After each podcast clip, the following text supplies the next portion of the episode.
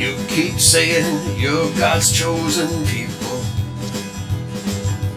Someone's coming to put you in your place. You've been messing with the people's money, yeah. You rob us with a smile on your face. These lips are made for talking, and that's just what they'll do. One of these days the Lord is gonna walk all over you.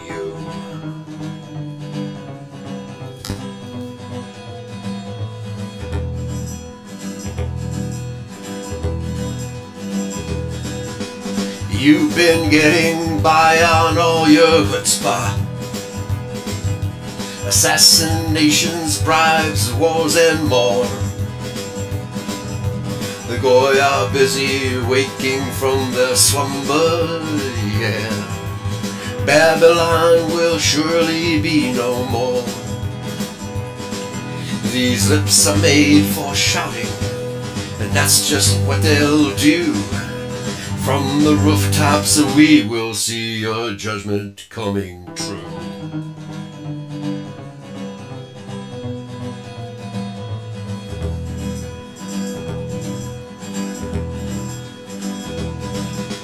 You keep playing where you shouldn't be playing,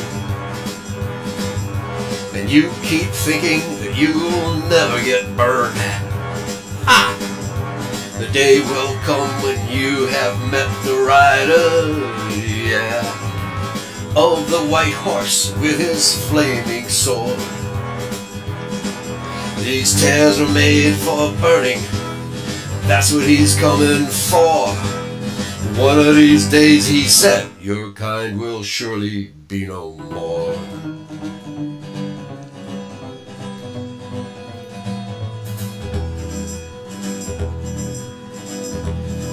Are you ready, Taz? Start burning. Are you ready, Word? Start hurting. No more chutzpah for you. No more laughing by you. It's all over for you. It's all over for you. No more chutzpah for you. You nailed it. Yeah, you nailed it. Yeah, yeah. Well, I was dancing. I was. Did I sound as mean as Nancy? These boots are made for walking. That's just what they'll do, right? That was a great. And you're song. Wearing boots right now. I've got my wool socks on, so they won't work. Right, right. But the last great line, yeah. Thank you. Yeah, he's going to come back with his flaming sword and burn those tares. You know, I mean, wow. How many Judeo-Christians even quote those passages? You know, none of them. They don't. Yeah, they overlook it like 95% of the Bible doesn't exist. That's exactly right. You know? That's how bad it is. Maybe 99.9%. Right. They'll take one jingle, and they'll justify everything. When Jesus was on the cross, okay, with his 7 last sayings, one of the things that he said was, "Father, forgive them, for they know not what they do." Right. And they parted his garments. And everybody will say, "You see," and they go into this. They look deranged almost. You see, Jesus forgave the Jews. Right. I'm being such a good Christian. Just look at me, everybody. I'm such a good Christian. I forgive the Jews. And that's not true. Right. Father, forgive them. Mm-hmm. Pronoun, for they know not what they do, and they parted his garments, right. And that was the Roman white people, right, who did not know what they were doing any more than my husband knew what he was doing in Vietnam for Jewish bankers and Chinese bodies over there. Yeah, and like the Israelites, the Judahites, who were dupes of the Pharisees knew exactly what they were doing. Exactly. Yeah. Right. So he wasn't forgiving them. He wasn't forgiving the unrepentant Jews. No way. Right? Who do you think he's coming back to use that flaming sword on? Right? The people who killed him. Right? It's payback time. You know, it's payback time. Okay, so as you can tell, folks, I have a guest today. Her name is Barbara Ann, and she's a Chicagoan. Yay! Right? Who has had... Like you. Yep. And we've both had our run-ins with Jews throughout our lifetimes, and so we can weave your story in, your personal experiences in with what you have to tell us today. And you had called me about Flaccus, who was a Roman general stationed in Alexandria, Egypt for a while. And also the book you're working on, you're incorporating the story of Flaccus into your book. So why don't you just quickly tell people about your book and what brought up the subject of Flaccus, and we'll talk about Judaites versus Jews in the days of Christ, and the same thing happened in Alexandria, Egypt, with Philo, and so we can really nail down how the Judaites and Israelites were being deceived by the Pharisees in those days, just like today. The vast majority of Democrats are liberal white people, but it's the Jews who control the Democratic Party and the Republican Party too, for that matter. But the rest of them are dupes. So there are a lot of dupes of the Pharisees running around doing their bidding. Well, who do you think helped put Jesus to death? It was the dupes. Well, yeah, the dupes right? Did. Yes. Yeah, okay, so go ahead. One comment on what you said. The Jews and the Democrats and the Communists are all the same. Okay, I'm going to read something I made up for a webinar I took. It's called an elevator speech. It's only 2 minutes, which will kind of summarize it, my book, and it'll also show that it's supposed to be for the audience. So my dear audience, there, I worked on it so to tell you about my life, but also to tell you about your, how does this relate to you? Because everybody's looking for self-help or ideas and stuff like that. That's why they listen. Okay, my new autobiography covers the taboo topic, the genocide of the white people. Now, Stephen King's fictional Bag of Bones is about a black female slave to whites.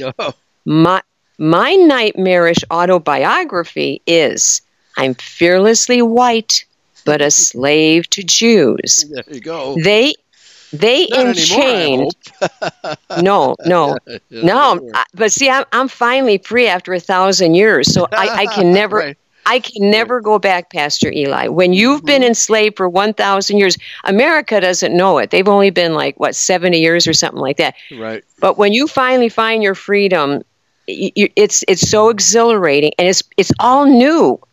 You're like a newborn out of an egg or something, right? And you know the truth, and the truth shall set you free, right? Anyways, the Jews enchained my Polish people for 1,000 years in Poland. That's correct. And in South Chicago. My dear audience, this can happen to you. A Jewish doctor raped me in Chicago, 1968, like the bully Harvey Weinstein's possible 1,500 cases. Me too. Now, Hitler was a corporal, fought the communists, lost, and suicided. Sadly, my Vietnam veteran was a corporal, fought the communist, lost, and suicided. I saved his life in 1969 when he came back disabled. A woman who studied voodoo stole him. He was a victim of suicide. His last words, there's no help for the white man. In 1999, I gave the VHS tape of my TV appearance as the Queen of Karaoke on the Jenny Jones talk show to a marketing and advertising agent who happened to be Jewish. He told me he turned it into American Idol. Yeah. In 2013, I was beaten, crippled, and silenced in front of an audience at the infamous Jewish Mandalay Bay Casino in one of my 259 self-made costumes.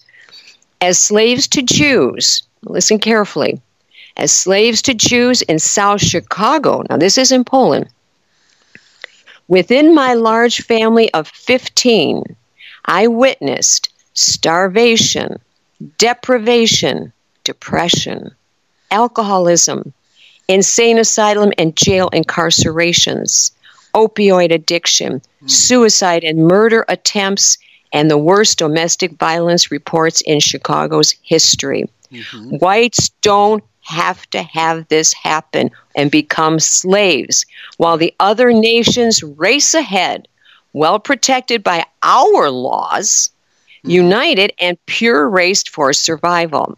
With white civil rights, women will be rewarded for having babies instead of an exhausting work schedule. Affirmative action will end. Whites won't be burdened with college costs until death. They can once again become the valedictorians, physicists, rocket scientists, have high-paying jobs, secure neighborhoods, public transportation, museums, culture, and ancestry.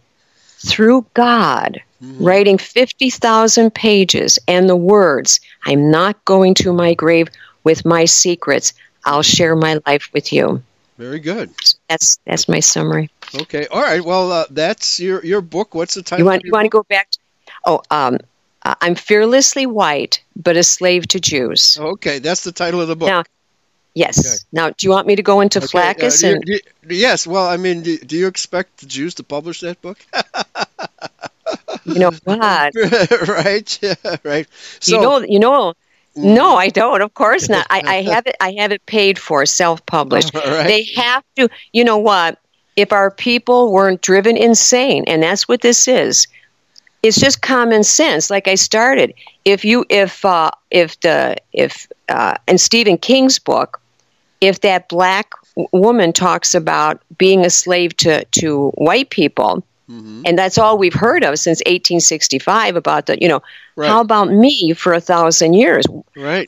Like I say, I never could understand why nobody talked in my country. I says, one person, my good people, one in Poland. That's where 92% of the Jews come from. Right. For God's sakes. Right. One person would have had to talk. Now look what happened. Right. Okay, you want to hear about Flaccus now? How did you come across Flaccus in the research for your book? Maybe you can it was accidental because I have at least 900 quotes exposing the Jews from all aspects and areas of life. And plus, I mean, that's just the beginning, okay? And so I start every one of my chapters with a quote that's pertinent to that chapter. And so this is chapter 14, and it's called An Uphill Battle to Graduate High School at CVS. Okay? And so the chapter is going to go. So you know what? People, sometimes they're looking for historical things or just, to talk about whites and Jews, but mine's an autobiography. Right. And people go ahead. A quick comment here. CVS is Chicago Vocational High School. It's not the drugstore chain. Right? Just, some people might be wondering. Right. CVS? Right? Right. Yeah. Okay. Yeah. All right. Okay. You and I know that. What high school did you graduate from? Lane Tech. That was our rival in football, Yeah, right. Yeah, big rivals. Yeah. Do you remember Bernie O'Brien, our coach? No, I don't. No. Yeah, he was famous. Did you know that my Vietnam veterans friend was Dick Butkus, number 51? Oh, really? Wow. And Bob Lamb from the group Chicago. Batman, they called him. Yeah. Really? Yeah. Neat. So I think that's in my book. Yeah. Okay. Excellent. So you've been around in the Polish community. Very good. Yeah. Okay. All right. So go ahead. All right. So chapter 14, I've edited my book. First of all, I've been working on it from October 2nd, 2002. Up until, and I'm still working on it today. But even now, you think I have all 50,000 pages of writing. Mm-hmm. And now you think that, I'd be done. I spent like a week just researching the stuff about Flaccus because I was editing. I'm editing my book, right? Right. And I'm on chapter 14. And all of a sudden I go, I bring up Flaccus. Here's me, and it's just sitting there. In other words, Cicero served as defense counsel at the trial of Flaccus. And here's me. Okay. Who's Flaccus? Right. You know what I mean? How does he fit in this story? You know what I mean? Yeah. So, So then I start the chapter, and I'm not going to read the chapter. I have excerpts I want to go around. And Flaccus brought me into the topic of extermination. Okay. Whites being exterminated, but Jewish extermination too. And now, folks, I have never even hit my children. I didn't believe in hitting. I don't think I've ever hurt a person in my life. I'm almost saintly. I'll run away maybe or something like that. Never had an argument with my husband in 16 years. And when he came back from Vietnam, the crazy Vietnam veteran syndrome, and stuff. He was not crazy. But he was depressed. Pulverized there. He was depressed, I'm sure. Yeah, and injured too. But anyway, so I got to Flaccus and I went, what on earth? Where did that come from? One thing you have to realize is I'm from I lived in Las Vegas for 10 years, and I performed at the biggest stages, even with a rock band. And I was bedridden. I've had an injury on stage because I was doing my impersonation of Marilyn Monroe, and I'm lifting up a cat cage on stage with my cat daddy in it, right? Because I wanted to do, if I invite a boy some night to dine on my fine Finn and Hattie, but when you do, I don't follow through cause my heart belongs to daddy. On Father's Day, I did a tribute to my father. I lifted up the cat cage and my whole right side of my body went out. Ooh. I was in abject pain. Oh boy. I mean, I couldn't do anything, and the government didn't help me.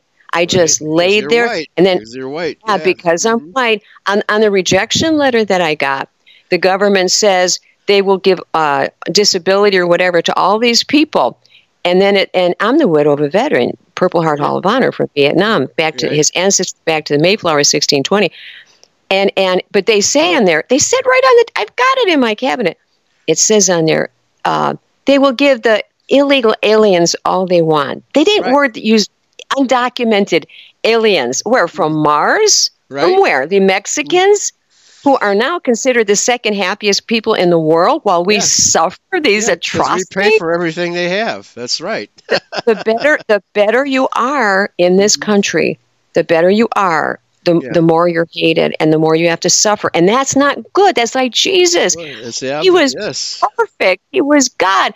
Why did he have to suffer at their hands? Okay. Yeah. Anyway. Before I go off. Yeah, the Jews are still with us. That's why we have to suffer. Okay, back to you. Yeah. All right. So now I'm going to give a quote. And this is by Marcus Tullius Cicero, 1st century BC Roman statesman and writer. Softly, softly, I want none but the judges to hear me. The Jews have already gotten me into a fine mess, as they have many other gentlemen. I have no desire to furnish further grist for their mills. The Jews belong to a dark and repulsive force. One knows how murderous this clique is, how they stick together, and what power they exercise through their unions. They are a nation of rascals and deceivers. Now, then I go into my first paragraph. This is when I came across. Let's, I think President Nixon said the same thing. He was quoting Marcus Cicero. Right. Well, here, now, because people need to understand what was going on in those days. What's the exact date of that quote? Do you have that handy? 1st century BC. I think it was 32. 32. Okay. That's right around the time of Herod, and so Herod had already been sending his relatives and later on his sons to Rome, and Herod's father Antipater had bribed Julius Caesar to make a governor of Herod in Galilee, before the Roman army invaded Judea and put Herod on as the tetrarch, a Roman governor, not king, because he was not a Judahite. So I think Cicero is referring to these money-lending Edomites, and the word in Greek is Judeos, simply means someone who lives in a certain territory or in a certain country. It's not a reference to Judaites, because the Judaites, as well as all of the other Israelites, were never moneylenders. We had no banks. We had they would lend money to one another, but they wouldn't. They'd had no banks, and they used gold and silver as money. Okay. Now the Judeans of Edomite extraction, from whom the Pharisees, the Edomites ultimately took over the Pharisees. These were the moneylenders, and these are the guys that Jesus was confronting when he threw over the money changers' table in the temple. Okay, so now the Romans did not give a damn if what religion you practice or what your ethnic background was. If you were from Judea, they considered you to be one of these money-lending rascals that Cicero was talking about. Okay, right, so right. You have to make that distinction. Keep that. But a lot of Judaites were dupes of the Pharisees. Okay, they relied on Herod for favor. So it's just like I mentioned earlier. The Democratic Party is composed primarily of white people, white liberals, but the party is run by Jews, okay? And it's the leadership that counts, and what the leadership asks the liberals to do, they do. So they might as well be Jews. Okay, back to you. Okay, all right, so it goes further. It says Cicero, okay, who was this Marcus Cicero? He served as defense counsel at the trial of Flaccus, a Roman official. Flaccus interfered with the gold shipments to their international headquarters in Jerusalem. Now, let's stop right there. Right. That's enough of the book. Let's stop. I read, you can't believe everything you read, but I read that the Jews not only got the International Monetary Fund after World War II and confiscated the entire white treasury for the whole world, right. The World Bank, the Federal Reserve Bank, they already had in the palm of their hands. They already had the Russian treasury. Then they got the German treasury, right? Right. But I read they had Fort Knox with our gold. Oh, yeah. No. You ever heard that? There's no more gold there. The Jews have it. I think they shipped it to London. The Rothschilds have it. Yeah. Yeah. Or you know where? Jerusalem. I bet they have it. Just like it says here. It says, Flaccus interfered with the Jewish gold shipments to their international headquarters in Jerusalem. Mm-hmm. Now, this is in 32. Mm-hmm. So, but I think their gold and all this gold they're accumulating, it could be done like that. Mm-hmm. People deal with, I won't say where this happened. I was in Chicago, but I was at a place, because I used to go with the VIPs in those upper places, Yeah, just show business. Just to hang around, sure. But yeah. I saw a drug deal where the drug dealer took out gold. Oh, I mean, wow. the person that wanted the drug took out gold. Took out gold, yeah. I saw them dealing in gold. Mm-hmm. Yeah, well, Jews have most of the gold in the world, right? Yeah, yeah. Yeah. I mean, yeah. All okay. Right. All right. Then, as now, Cicero himself wasn't certainly a nobody, and for one of his stature to have to speak softly shows that he was in the presence of a dangerously powerful sphere of influence. Yeah, the money lenders.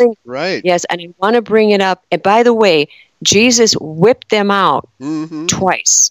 Once after the marriage feast at Cana, and then once at the very end of his life. So he began his life whipping the Jews, and he ended it. What do you think Matthew, Mark, Luke, and John are about? Right. It's the whole story of Jesus evading the Jews. Exactly. It's the whole thing. And he's trying to reach the people, and he's showing them miracles, of feeding 50,000 one time, 40,000 if you include women and children, all that. Mm-hmm. He's doing all the miracles of the blind and the beggars and all that. Right. And yeah, so of course the Jews don't believe any of that, so they say it's all myth. But nevertheless, now one other factor has to be. And see, I'm hearing that people are saying that, but the thing is, it's what a person believes, because the Jews come along and say the protocols of elder of Zion are they're fake. and all the whites go like bobbleheads. Okay, Jews, if that's what you say, look at how smart you are. All Wikipedia is yours. Right. You know, all YouTube is yours. Facebook all eBay is yours. Right. Facebook is yours. Everything you say. Google is God. Liquor industry. Right. They own it all. Yeah, they do. Through usury. That's how they acquire physical property. Yeah. Right. We have $20 trillion worth of debt. Okay, now I'm going to read something, and I think this was, it seems to me this, and I don't know if this belongs here, if this was Flaccus also, but I think I got this off John Kaminsky's site, and he described the savage Jewish uprising against the Roman Empire that has been acknowledged as the turning point downward in the course of that great state form. And here's what he says. The Jews were destroying both Greeks and Romans. They ate the flesh of their victims, made belts for themselves out of their entrails, and daubed themselves with their blood. In all, 220,000 men perished in Cyrene and 240,000 in Cyprus. And for this reason, no Jew may set foot into Cyprus today. And that's from Roman history. Okay.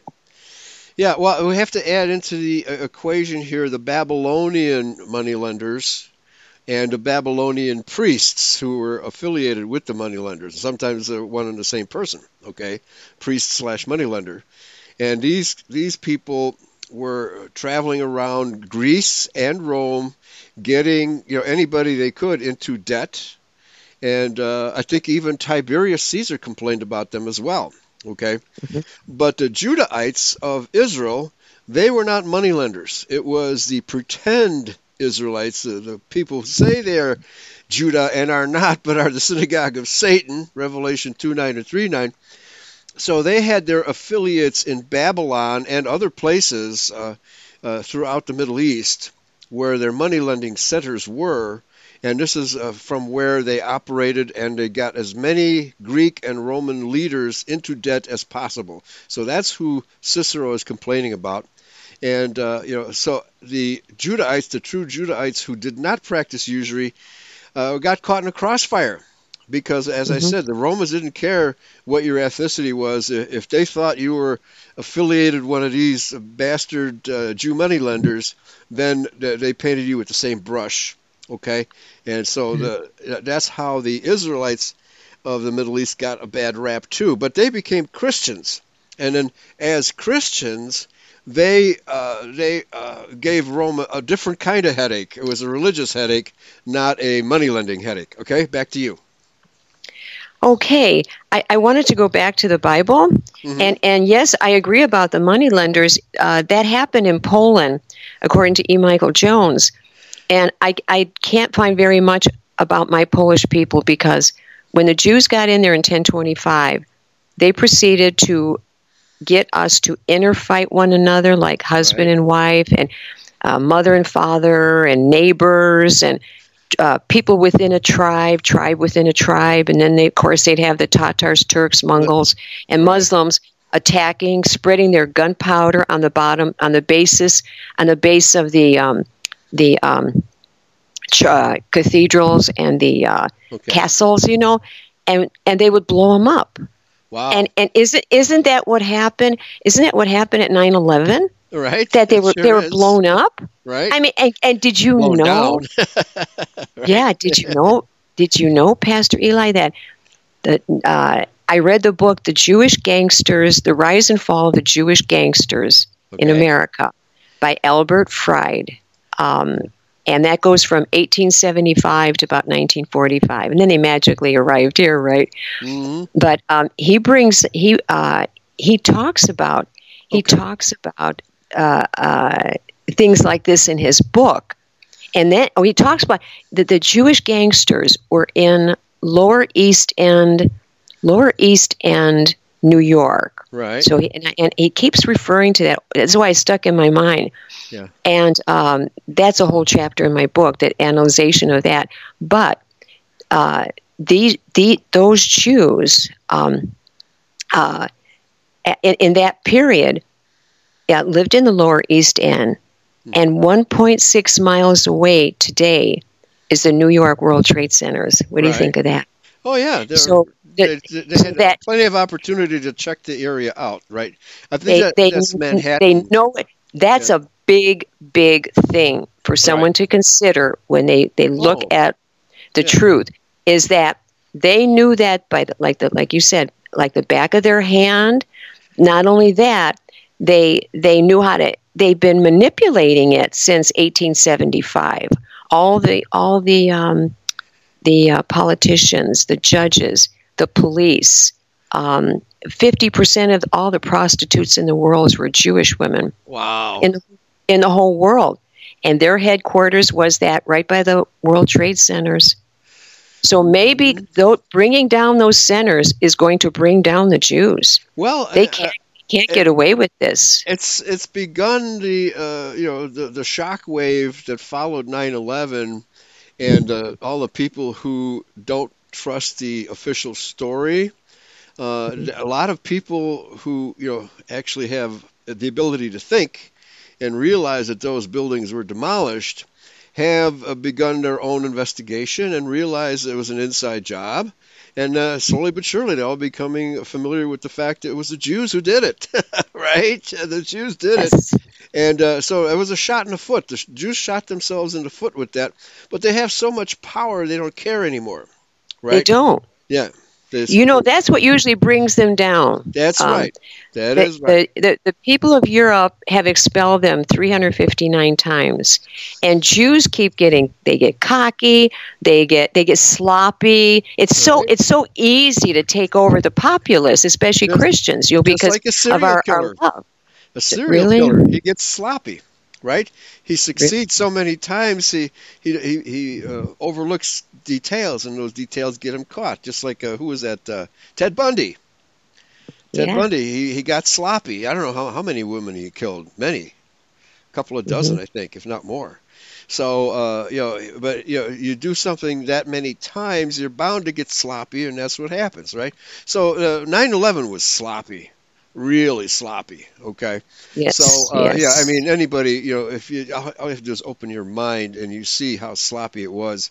That the Jews were all over it. The dancing Israelis on the other side of the Hudson River, right?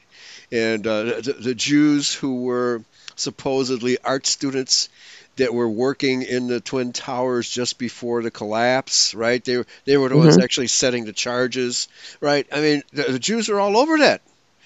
How about Larry Silverstein? Tell him about that. Right, yeah. Tell him about Larry Silverstein. Oh, yeah. He's the Jew. Right, yeah. He took over the property from the Port Authority of New York City, and then he double insured the property, and I think he collected $4 billion insurance. So it was shortly after he began. Plus seven new buildings. Seven. Right. Yeah, right. Seven. He's having them all built. And they were supposed to be torn down for asbestos. Right. Exactly. So the cost of cleaning up the asbestos was more than demolition and rebuilding. And that's what they did. It's tragic because I looked up. On the victims were, as you can imagine, mostly white. I think like 80% were white of those victims. Oh, absolutely. It was so tragic. Yeah. Heartbreaking. And that's why I say that was an act of war. That's right. That was an act of war. Now, I don't know who Jews are dealing with. You know that Jews are all, they will sell, just like in Poland. They weren't just dealing with Poland. They were dealing with Muslims. They were dealing with Chinese. They were dealing with all these other people against their host country. Right. And then here we are, prehistoric barbarians. From the minute a Polish man woke up, it was just war. Mm-hmm.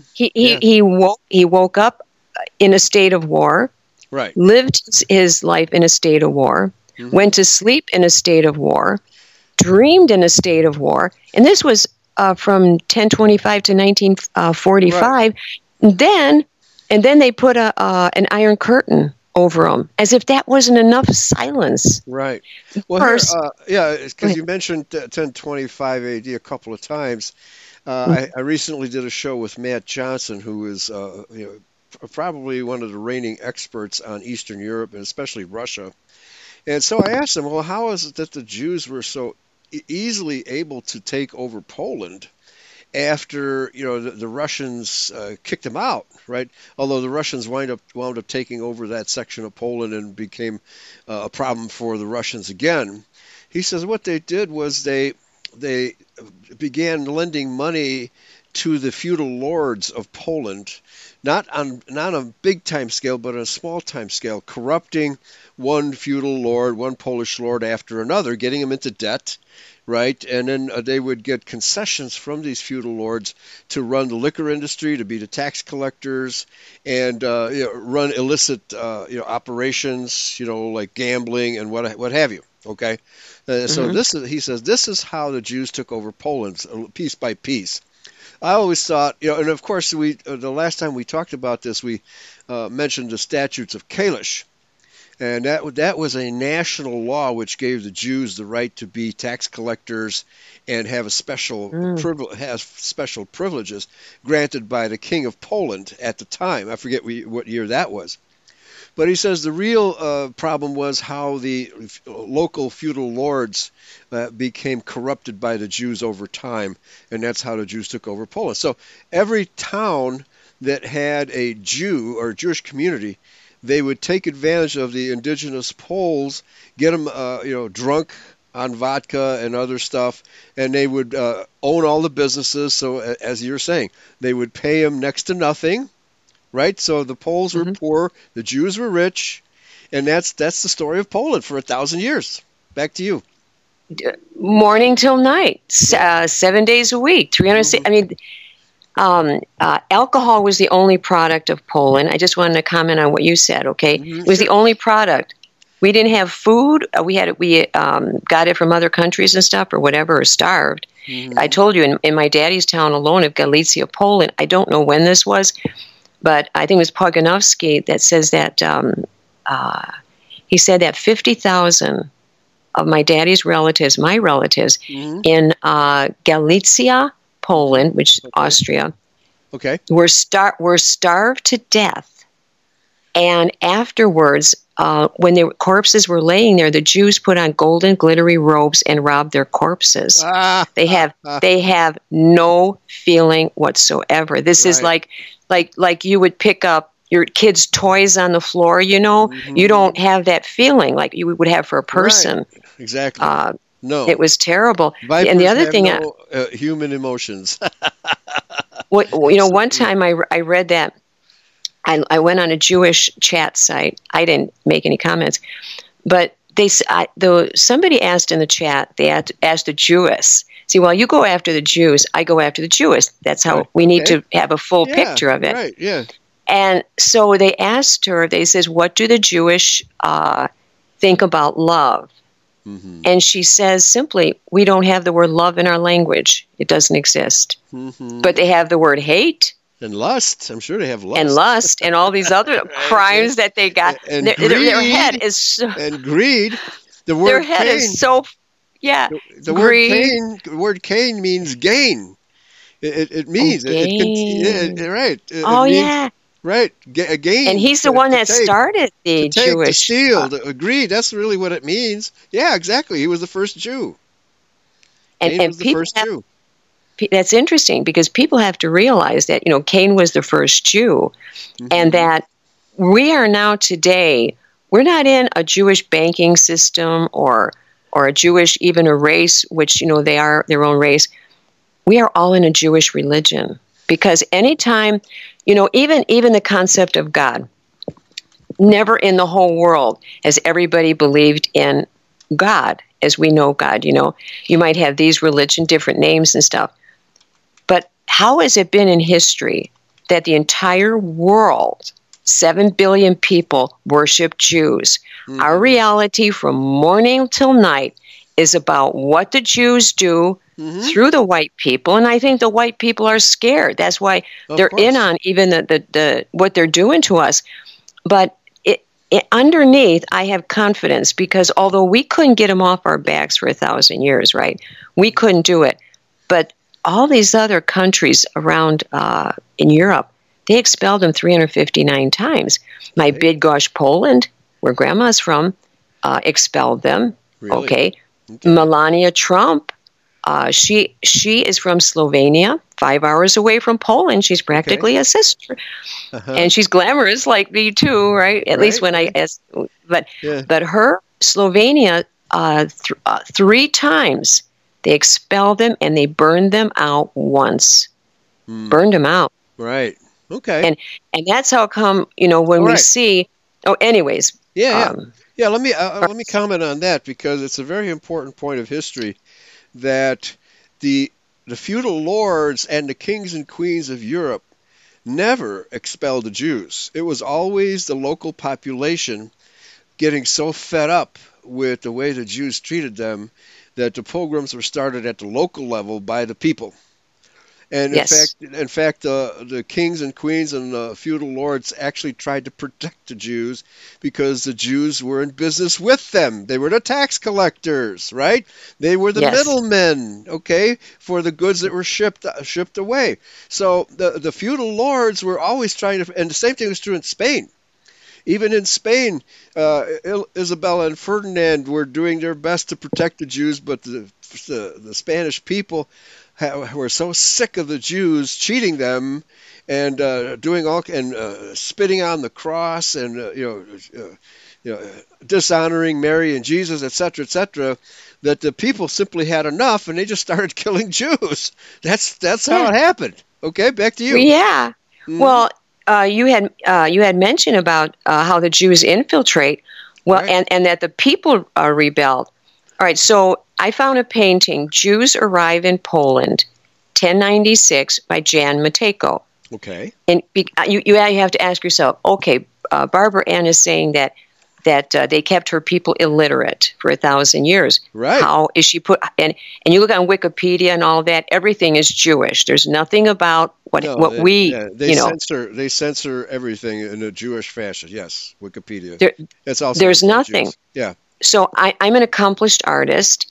And so somehow I came across a painting on the internet. Again, Jews Arrive in Poland, 1096. Mm-hmm. And so I hope your audience would look that up and Google and just study it. I analyzed it. I won't go into it because it's too long. But so what in my mind I'm piecing together my ancestry. No, there is no other country in the world, okay, that has to do this except us. And they're not even doing it, my fellow Polish, because they're scared to death. You can understand. Oh, yeah. All right, so we got the Jews coming in at 1025, the 7 Jewish banking families ruling all 7 Polish tribes. Okay. Then I find the painting, okay, Jews Arrive in Poland, 1096. Well, that's kind of funny because they're already there. Yes, they are. According to tidbits that you have to pull it out because Jews destroy every word against them. Yes. Every single word against them. So now they make up history constantly. Yeah, and they'll make it up. Not the facts, you know. Right. Yeah, they just make things up. Yeah, exactly. So 1025, the Jews arrive. They're already there now. 7 Jewish banking families. 1096. Now there's a painting. Jews Arrive in Poland, 1096. So now I question myself. Okay, Barbara Ann, as I talk to myself, right? I never argue. One thing about me, I never argue with myself. That's why I get so much done, right? Yeah. And I said, okay, 1096, but they're already there. Mm-hmm. There's something fishy that happened. Where do those Jews in that painting come from? Right. Then I found out, just like you had mentioned, in Germany and France, the Jews infiltrated the church, the government, and royalty. Right. And the French and German people were so fed up. Both of them got on horses and drove them out. Mm-hmm. Like you said, they didn't kill them. They didn't gas them in chambers or anything. They didn't bomb their homes and their businesses and stuff like that with gunpowder like they did to my Poland. No, we didn't do any of that to them. Right. Now, where did those Jews go from Germany and France? Let me guess. Let me guess. I know. Go ahead.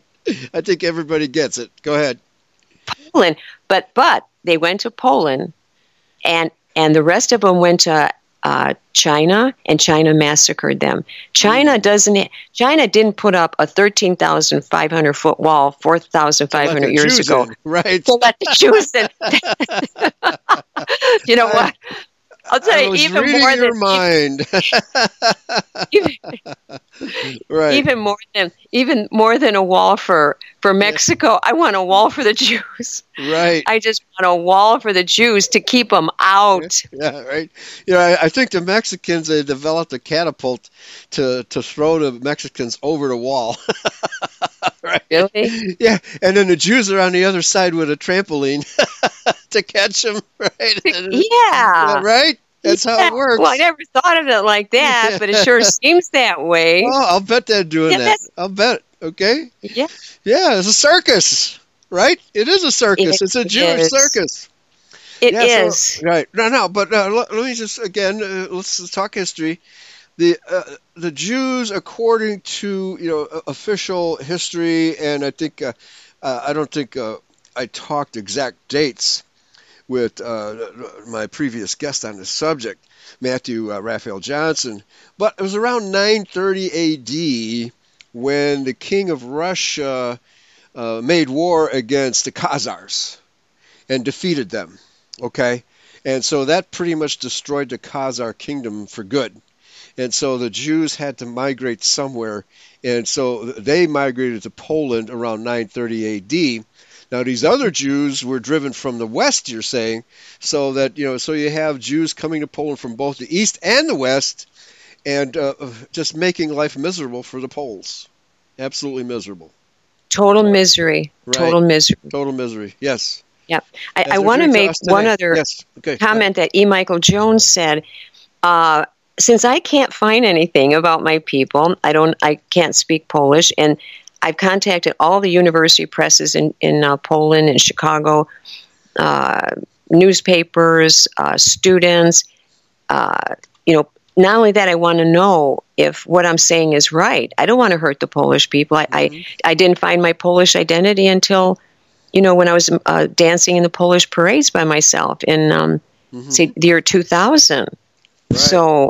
I do know one thing. When I start dancing in those parades, Poland was still, for 1,000 years, till the year 2000, they were the lowest economy in all of Europe. Yeah, because the Jews controlled it for 1,000 years. That's why. Yeah. And here's the trick, though. As I start publishing, and the Jews know, because I have everything on my blog and everything, and right. I was emailing that famous DJ in Chicago, and that's CBS is all Jewish and stuff.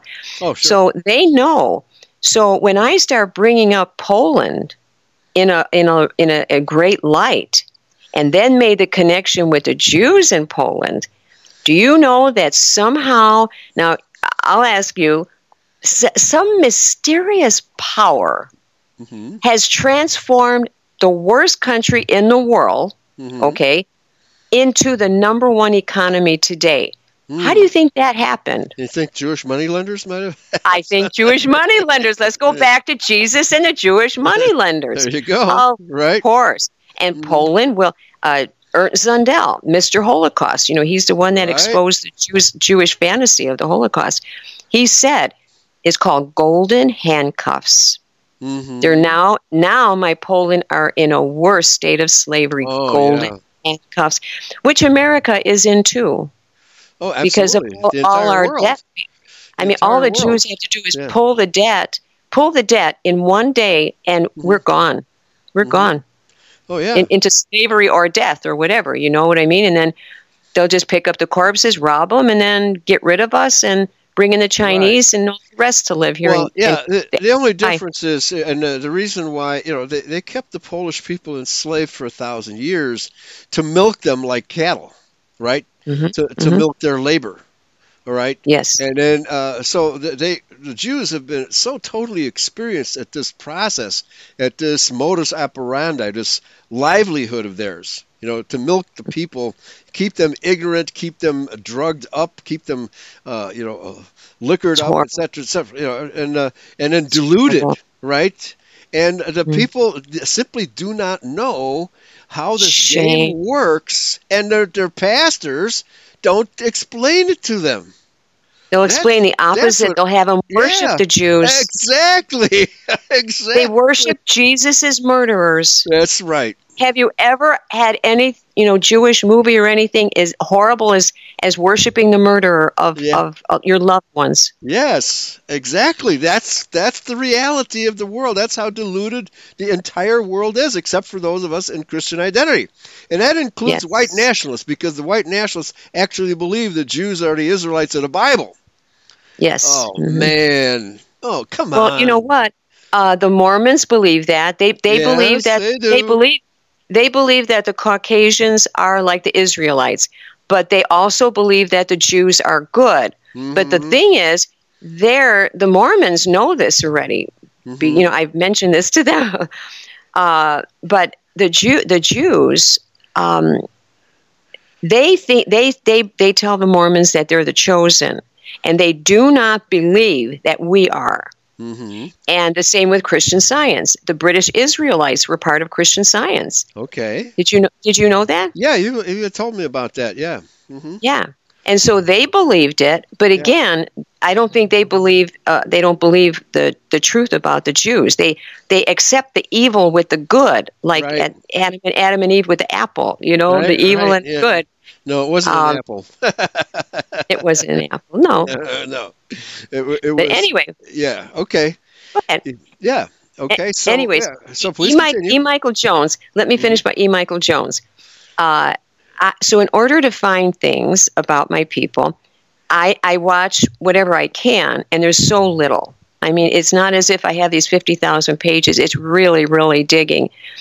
But I watched his one video, which was taken off the YouTube, about the Jews and revolution or something. I mean, in Poland, about revolutions. But so what I did, I stopped, I paused it at one point, and I took a picture, and that'll be in my book. Okay.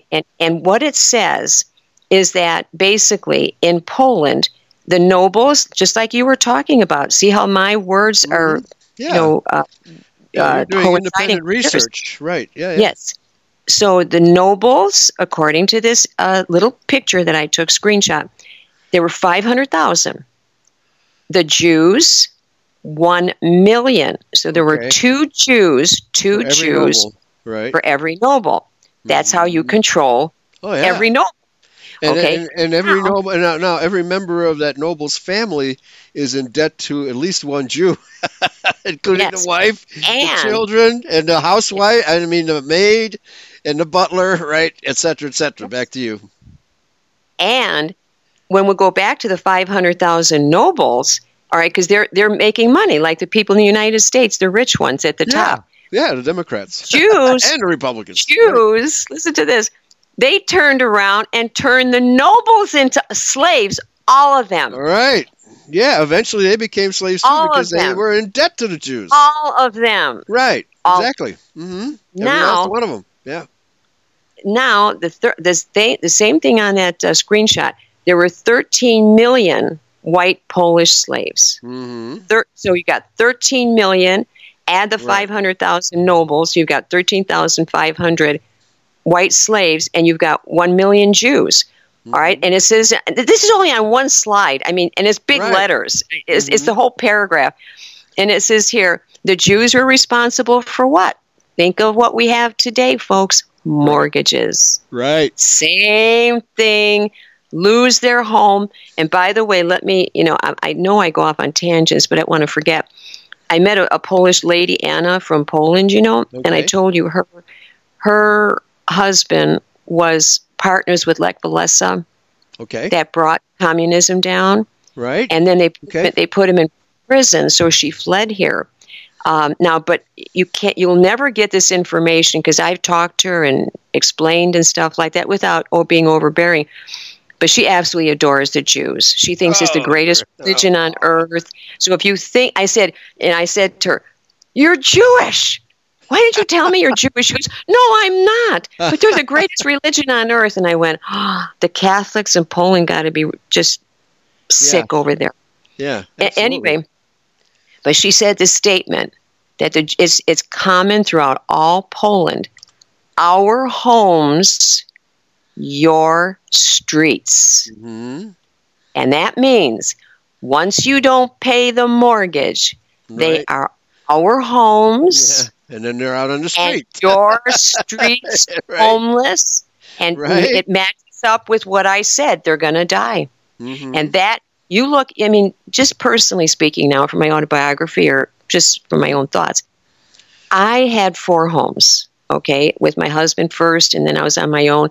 I've rehabbed very cautiously, and the one in Vegas, my double-wide mobile home, was an urban orchard and an organic homestead and everything, you know. I put so much work, slavery. I'm not lying. Even what I'm doing now is just part of my slavery, but it hurts. I really have compassion. I don't want you to go my route. We don't have to. It's the end of this suffering, you know. But, you know, I was thinking, Pastor Eli, out of all those homes, I never owned one of them, and I don't own one now. I'm living in an apartment. Okay. All those years, you would think I had something to show for, not just, all they were was like rental places under Jewish bankers. You don't really own the home. My sister in Chicago Heights owns her home, Josephine Murphy. Okay. And she owns it, and she has to pay $5,000 a year in taxes. She's a senior citizen. I mean, she gets a break now. But what if she didn't? She says the foreclosure signs are up like crazy as soon as the tax season comes in. For sale, foreclosed, foreclosed. They go from for sale to foreclosed, for sale to foreclosed. Right, exactly. Yeah, yeah. Okay, so anyway, so now we've got the mortgages, which now this can happen here. You don't want to hear about my autobiography or anything. Think about yourself. Think about our country, about our ancestors and our descendants. My descendants and ancestors are yours, too, no matter what we are. Then, okay, so now it says on that screenshot they were bankers. Well, you agree, right? Yeah. The same, we're just talking about that. And except in Russia. Russia did not allow Jews to be bankers. They would not do that. That's why the Jews hated the Tsar so much. That's right. Mm-hmm. That's right. Well, you know what? I have something. I don't think we'll have time to do it.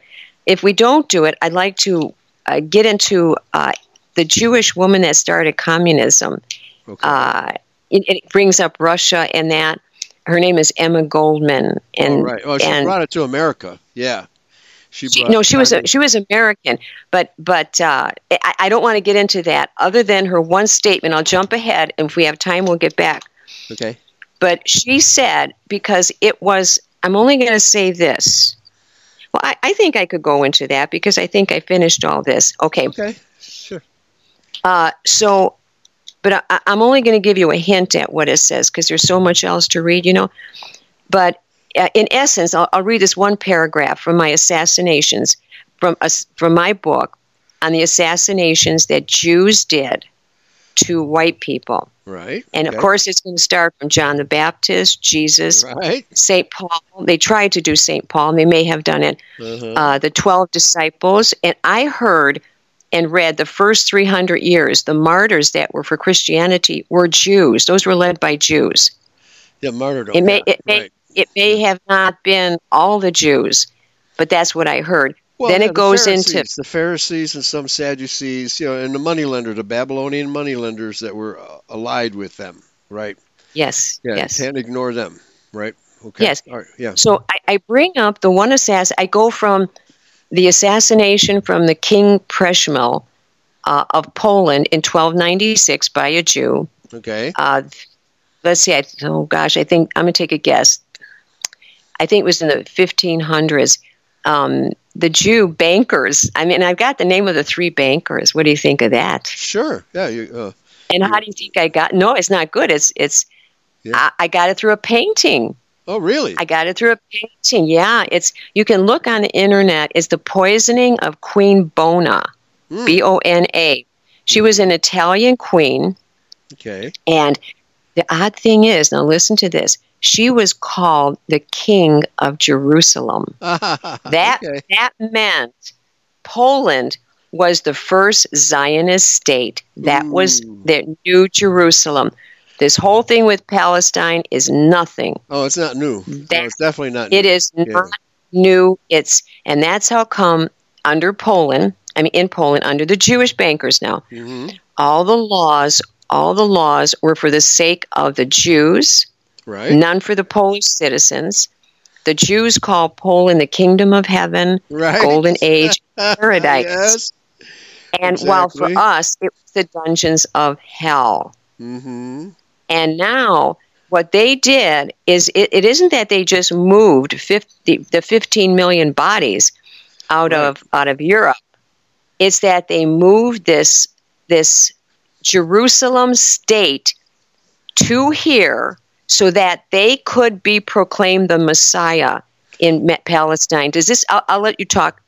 What do you think of that statement I just said? I think it's astonishing. Karl Marx said it very plainly. He said, we Jews are our own Messiah, okay? In other words, we don't need no stinking Messiah. They certainly don't want Jesus, right? So, and then wherever they set up their political / economic dealings, that becomes paradise for them, okay? Before Poland was their paradise, it was Spain, okay, because they conspired with the Moors to take over Spain, and they called that the Golden Age of Judaism when they were in Spain under the protection of the Moors, taking advantage of the Christians in Spain, right? But then those Jews got driven east or out of Europe altogether into Africa and then back to Babylon. A lot of them went back to Babylon, or they came to the New World with Columbus, okay? So everywhere the Jews go, they create a living hell on earth for the non-Jews, and if they succeed, then it becomes paradise for them. That's essentially all of history. The relationship between whites and Jews are like that. Among Islam, the Jews have had not as much strife, because the Islamic sheikhs and leaders would not allow the Jews to be moneylenders, okay? The big mistake the Christians have made is to allow the Jews to be moneylenders, okay? Was that the Byzantine Empire? The Byzantine Empire would also not allow Jews to be moneylenders and kept their banking and mercantile activities in check, would not allow them to hold public office either. Okay, that's why the Byzantine Empire lasted nearly 1,000 years. All right. Yeah. Okay. Yeah, and so there's still hope for us. And like I say, if our people already expelled them 359 times, even we see all these liberals and Democrats and stuff, or Republicans, inside of them is already that information in their DNA. Oh yeah. Well, anyways, I'll get to as long as you're talking about Spain, I'll go back to Queen Bona. So Queen Bona, the king of Jerusalem and the queen of Poland, she's considered both. Okay. She listens to her three Jewish moneylenders. Right. I've got their name. So now these moneylenders make a deal with, I think it was King Philip. Okay. And they make a deal, a moneylending deal. Okay, so guess what? The three Jewish bankers, they went, nya, nya, nya, nya, nya, nya. Right. We're not going to pay you back. Ha, ha, ha, right. Ha, ha, ha. Right. And they probably had such a scheme that they lost. Spain lost that money. So Spain sent an assassin there. Yeah, they sent an assassin to Poland. And so she's in her royal chair. You see in this painting, the poisoning of Queen Bona. I think that one too is Jan Matejko, but I'm not sure. Not sure of the artist, but oh God, I wish I could be with you to show you the painting. Well, it's in your book, right? It's in my book, but look it up under Google.com. And in the painting, she's sitting in there. She's got the cross of Jesus because, the Catholic religion. And they're handing her a drink. And guess what? It's poison. Right. But in the background, Pastor Eli, are the Jews. Right. You see their faces. And it's coincidental that when I, because there were two different things. When I found out the names of those Jews was not the time that I found the painting, but it coincides with the three Jews. Yeah. So how do you like that? Are you going to keep us in suspense and give us their names, or do people have to buy your book? Yeah, you have to buy the book. Okay.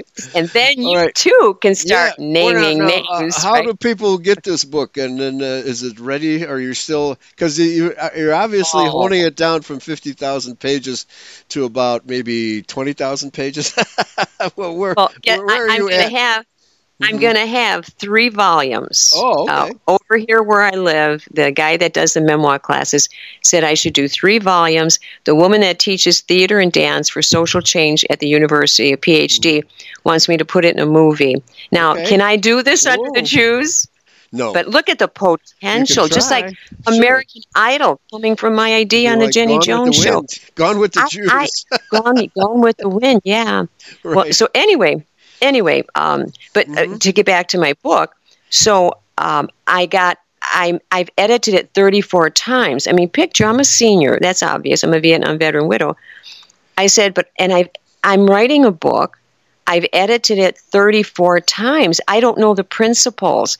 I went to St. Mary Magdalene's. I had grammar. You know, at Chicago Vocational, they don't teach you anything about college. So I haven't had any college. The jobs that I had was, saving my veteran, my organic gardening, breastfeeding, natural childbirth, and all this stuff. So that, none of that helps. Then when I got thrown into the workplace, even if I started on the bosses, like at the Federal Reserve Bank when I worked there, Mary Elano, they always put me as their manager. Really? And never writing letters. I make a very, very, like other. People might mock the word slave, but, if you're a hard worker, that's not being a slave. Right. Our people can't be slaves anymore. If you're getting a good pay, it's not necessary, but we're all debt slaves for sure. Okay? Yeah. And a lot of people are wage slaves because they're really not making enough money to have a decent life. That's because of Jewish usury. Yes. Yeah. So anyway, I've got my books are they're way too long. I can't help it. Yes, right. Look at the information I got. I can't even get through a paragraph. I've got, and I want to stay alive. I'm happy. I love life. I love to live. I'm healthy.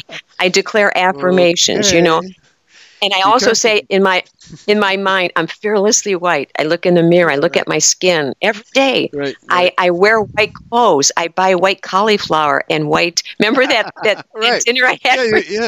Yeah. It was white everything.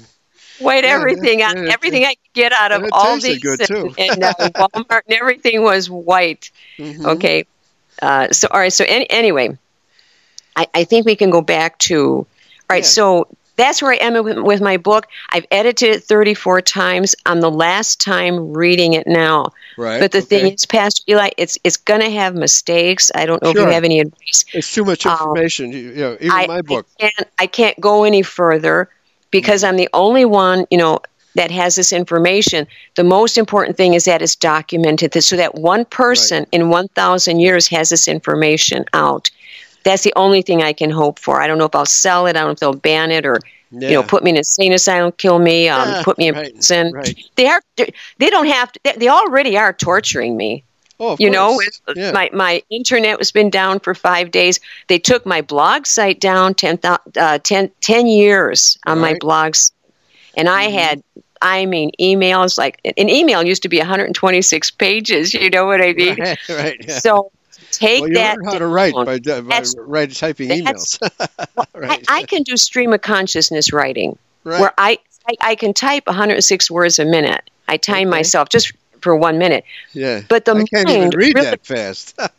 Well, the mind thinks that fast. That's why they're so maybe erratic or whatever, but surprisingly, very few errors with that, which is, considering it's not edited, Right. But to put it in a form, but not only that, now look at, I'm editing it 34 times. This is I think I'm actually on chapter 19. Okay.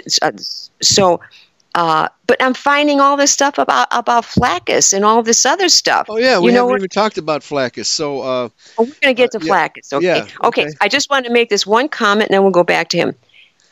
This is all right, so here's what happened.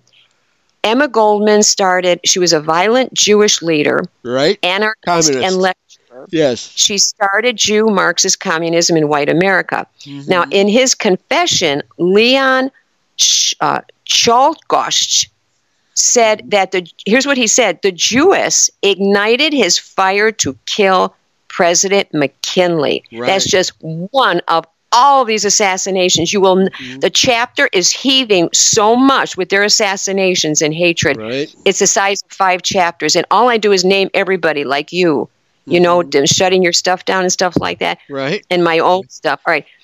Anyways. Yeah. And it says that, and he states in his confession in 1901, it was in the St. Louis Republic headlines, he was Goldman, get it? Right. Emma Goldman. Right. He was a religious disciple. Right. Exactly. And by the way, I just found this out today. Oh, let's see if I can get this straight.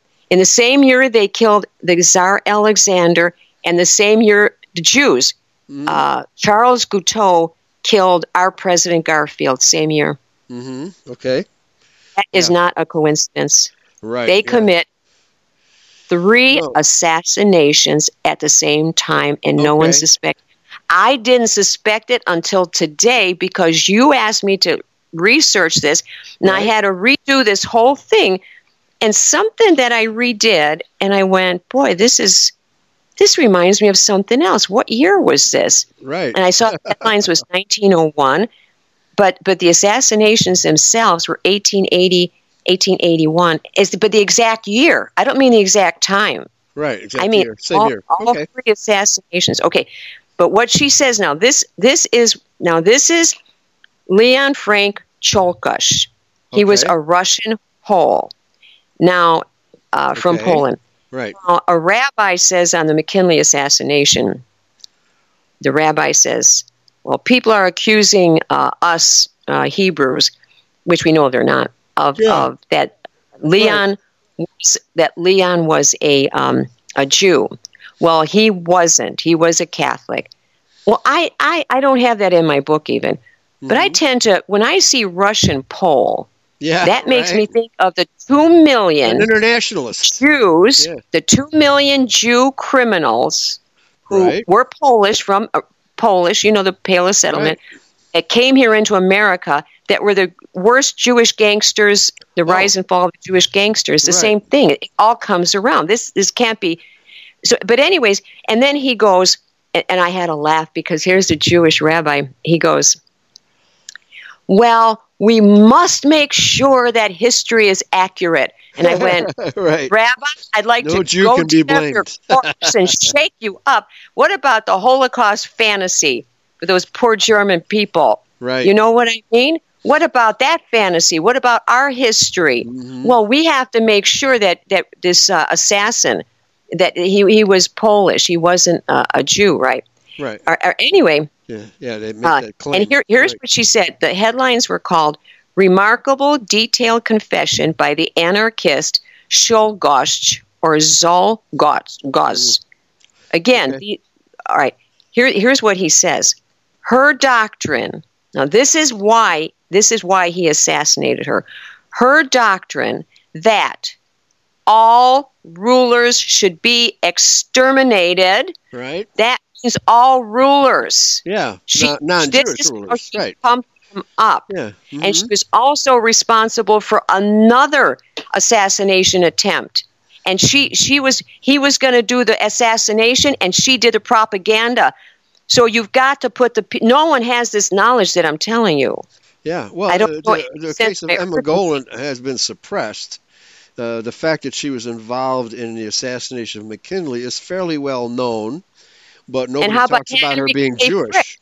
Right. How about Henry Clay Frick? He was the head of the U.S. Steel as the chairman. Mm-hmm. And they wanted to, because he was big business, and they were pushing the unions. So they went to assassinate him. Okay. She did the propaganda to do all the inciting and get people ready for it. The union members, right. Pump them up. Right. And then the first guy, Leon, from Poland, he committed the act. But he says right here that she pumped him up. Right. Now I came across the second one that nobody ever found, is that she pumped up Berkman was his name, B-E-R-K-M-A-N, a Jew, her lover from Lithuania. Mm-hmm. She pumped him up to kill the CEO of U.S. Steel. Okay. And she did the propaganda. And this is... Right. I'm telling you, this should be begging me and protecting me and giving us rights and not giving us a hard time. Right. This is terrible stuff I'm finding out. Well, so anyway, she said 90% of the political assassinations in history, if not more, have been committed by Jews or directed by Jews. If they didn't actually pull the trigger, they hired somebody. Okay, what about what's his name, Huey Long? Yeah, right? I got him in my book. Yeah, and wasn't that a Jewish assassination? Carl Weiss. Weiss. W-E-I-S-S. That's Jewish. A Jewish doctor. He's the one who killed Huey Long, right? And then what about Jack the Ripper? Yes, Jack the Ripper. You got him in there. He's a Polish Jew. Jack the Ripper was a Polish Jew. Okay. Like Harvey Weinstein. Mystery solved. Right? But like she says, her doctrine that all rulers should be exterminated was what set me to thinking. Now, here's what he's saying. So here's the assassin, right? Right. He's saying her doctrine that all rulers should be exterminated was what set me to thinking, so that my head nearly split with the pain. Right. He said Miss Goldman's words went right through me. Let's see, let me read this. And when I left the lecture, I made up my mind I would have to do something heroic for the cause I love. Now, I'm not going to go into the rest of this, but when they finally get to he was in Chicago, probably reading the Chicago Tribune or something, and then found out, and they're innocent, but he found out that President McKinley was going to be in Buffalo, New York. That's where my daddy's from, right there. Okay. And so he went there, and of course, over the course of several days, he went to the Temple of Music and waited. And then he said in his confession, then he came, the president, the ruler of the United States. And I got in line, and I trembled until I got right up to him. I shot him twice through my white handkerchief. Mm. I would have fired more, but I was stunned by a blow in the face. Mm-hmm. Everybody jumped on me. I thought I'd be killed. And then the police said to him, did you really mean to kill the president? Mm-hmm. He replied, I did. What was your motive? What good could it do for you? I'm an anarchist. I am a disciple of Emma Goldman. Her words set me on fire. Right. So that kind of tells you that. Now I'll tell you what. Now you know why they killed Lee Harvey Oswald.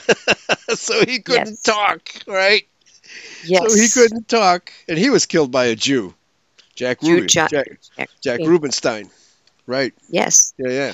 And I want to tell you something now. When we talk about the destruction of Jerusalem, about Jesus in the Bible. So I looked that up because I was looking up the exterminations, Right. And it says that the earliest Gospels seem to presuppose the destruction of the city of Jerusalem and the Jewish temple as happened in 70. Let me ask you a question. It says AD. CE. Do you use CE or AD? No, I use AD. CE is a Jewish term because they want to get rid of Anno Domini, right? I know. And before Christ, they want to get rid of those terms, yeah. I want to make sure that he said it like that, and I probably copied it that way. All right, so it says Mark's Gospel, 13, passage 1-2. Jesus indicates that the nation of Israel will be destroyed and that the temple will not be left standing. Right, Judea, not Israel. Well, you're quoting somebody, though, right? Yeah, this is quoting. Yeah, okay. Matthew is even more explicit. Here Jesus tells a parable in which God is portrayed as burning the city and killing its inhabitants. That's Matthew 22 and 8. Right. Luke has similar passages in chapter 21, 24. Okay. Okay, so now we're going to go to Flaccus. Okay. And you know what? I'm just going to do one quote at first because I'm from Poland. My autobiography is for the Polish and the Americans people, more or less. But focus on Poland. And whites. Okay. On whites, yeah. Oh, all our whites, yeah. Napoleon Bonaparte on the Jews. Now, these were from Der Stürmer, and I have a lot by Der Stürmer. That was a publication, a newspaper, and you can correct me on any of this, and please do, so I don't, carry on tales in my book. But right, Der Stürmer has several pictures from the Calvin College. That's where all those documents are. And they have and guard those places because Jews will destroy them. But there's several pictures of like caricatures that Julius Streicher did of the Jews preying sexually on women. Right. Several that they're done. In fact, there's a horrible one that from my Poland. This is going to sound really terrible, but and I don't want to cry or anything, but this is my blood. This is my flesh and blood. There's a picture. It says that the Jews were raping the white women, the Polish women. Right. And the picture is of three Jews, and they look like monsters, which they are. They look like monsters anyhow. But they were hovering over a dead, naked white woman, slashing her wrists and drinking her blood. Right. Okay. That's my people, and I don't think that was Der Stürmer though, and they horrifically tortured Julius Streicher after the Nuremberg trials. He's in my book. Oh my God! Just for publishing, and those weren't lies because the Jewish doctor raped me. If I didn't look up that in comparing when I went back to college in the College of Southern Nevada, and I compared. That in before World War II, it was epidemic with these Jewish rapes of the German women. Germans were committing suicide 200,000 a year under Jewish rule before World War II, and so the teachers in the school. And by the way, it was the teachers that brought in the National Socialists, not Hitler, not a coup or anything like that. It was the school teachers because the Jews left their kids drunk, fighting. They couldn't handle them, sassing back, smoking. They were unteachable. Yeah. Now I would have said, okay, that's propaganda by Julius Streicher and Der Stürmer. All right, let's go back to my autobiography for just a minute. I let my brother Nicky during the Vietnam War. He didn't have to go to Vietnam if he became a school teacher. Well, there was a glut of school teachers, so I'm always kind. I let him live with me for a year. And got him a job at the local school, in Sauk Village. And what happened was he could not even teach his first class. It was Admiral Rickover. He had to go to the boys' bathroom at 8 o'clock in the morning as a warden. Because just like in Germany, that I read about Germany, why the National Socialist teachers brought them in, my brother said he saw the same thing, but he didn't tell me about Germany. I didn't know that. He just said, I can't teach school. The boys are coming to school drunk, a lot of veterans because of VA loans, a lot of veteran sons, high on their pills from their mother's opioids from their mother's cabinets, from the Vietnam drugs, fighting each other, smoking, sassing the teachers back. They were unteachable. Yes. Unteachable. So this I know is true from my life. I mean, what I tell you, I don't want to be like a historian. That's why I'm trying to get information, about the accuracy of my dates and people and times. But I can link up. And in fact, let me go one step further. The first Jews deported with all their belongings and everything, all their riches and that they got they sucked out for 1,000 years. The first Jews to come to America were the rapists They were not the bankers even, or the government officials, or mortgage, anybody. It was the rapists, because Hitler knew that, and I'm the perfect Hitler woman. There's a chapter on that.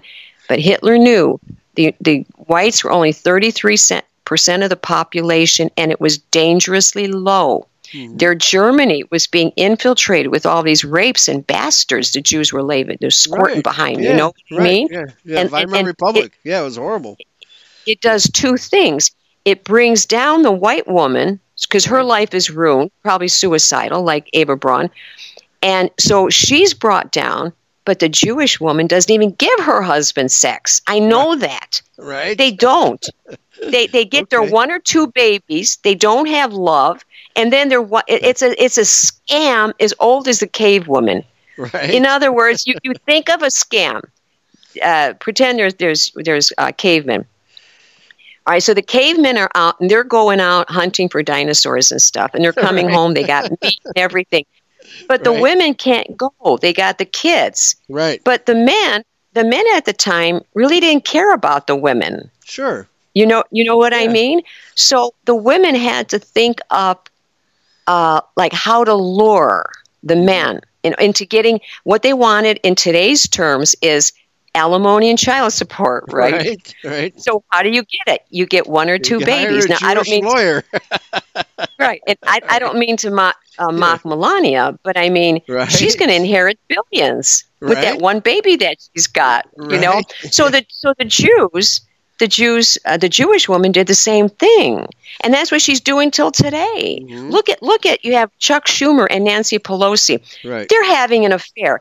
If it's not sexual, it's the same dominance at a worse level. What it's a worse image. Dominance, and not only that, the President Trump doesn't run the country. The House of Representatives does.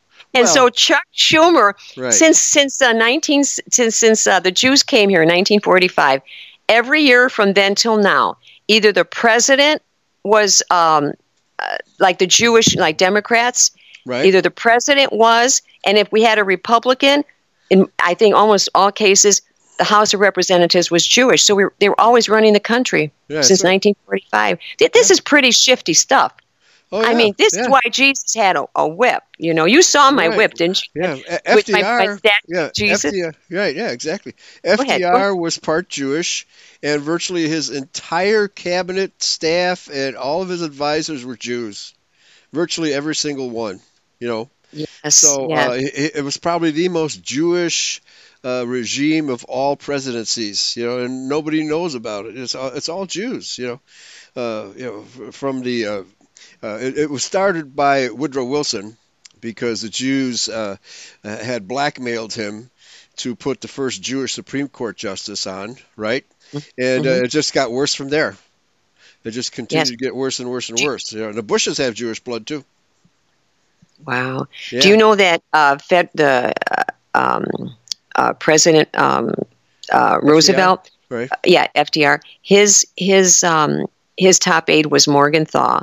Right. But Morgenthau's top aide, that was the Department of the Treasury, that was Harry Dexter White. Right. Oh, did I write? I think I sent. If you look in your mailbox, I think I said three long emails and research on how his banks controlled. They controlled all the banks that were going on in the war. So all the decisions were none of them were made by our presidents. Why? Because Roosevelt was in a wheelchair. That was a sympathy vote. Everybody you could kill the Martians, and people see people in a wheelchair, you'll feel sorry for them. Right. So that's how come they placed Jews think like this. This is a Hollywood production. Don't think like we think. You know what I mean? Yeah. Okay, so the swamp is Hollywood East, right? They Hollywood East, I like that. So they had, they had him in a wheelchair, probably because he was drunk. He used to drink 12 martinis a day. Wow. That and one martini, and I would get, I would be. Me too. I don't drink bad liquor. Bad. I don't. Okay. Then they had Churchill on champagne and beer. They had Stalin on vodka. Right. And now you say, well, Hitler was a teetotaler. Well, Hitler's number one is the only thing I have to differ about Hitler with. Hitler's only constant companion was not any general or Eva Braun or anybody. It was Dr. Morell, the doctor to the Jewish entertainers. Right. I believe he knew every single word that went on in all the private meetings, every word that was discussed that wasn't, like you're not going to find even in David Irving's books and everything. He knew every word, and he could probably send all that information to the Jews. I mean, come on, if you're the doctor to the Jews, and they're shoving money and stuff like this, and you already... Yeah. He was a spy, and the only thing. So I liked David Irving, but I went to two of his meetings in Las Vegas, and I got the VHS tape of Hitler and his doctors. And it's because I'm basically alternative medicine or no medicine at all, Right. And so his doctors had him on 10 different medicines. 10 different kinds, including like these upper injections. He was like a pincushion. I'm not lying. He was, and so was Elvis. It was the same thing that they did. So he was a teetotaler, but he was getting he was all drugged up. He was all drugged up. Right. He was considered a hypochondriac, but I don't think that's the case. He was no. Yeah. That doctor put cocaine in his eyes. Wow. And you know what? Ouch. Just between me and you, we're the sons and daughters of God. God made us perfect. It says in Genesis chapter 1, and God made man in our image and likeness. In the likeness of God made he him, male and female. Made in their image. Right. We're not these mortal bodies or this protoplasm, although, I mean, this is the avenue we live in right now. Sure.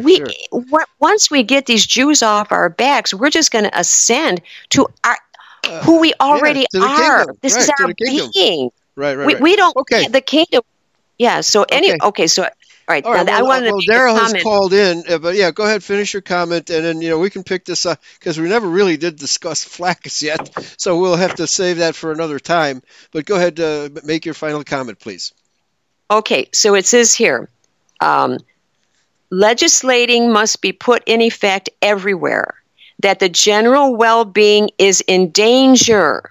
Mm-hmm. The government cannot look with indifference on the way a despicable nation takes possession of all the provinces of France. Mm. The Jews are the master robbers of the modern age. Mm-hmm. They are the carrion birds of humanity.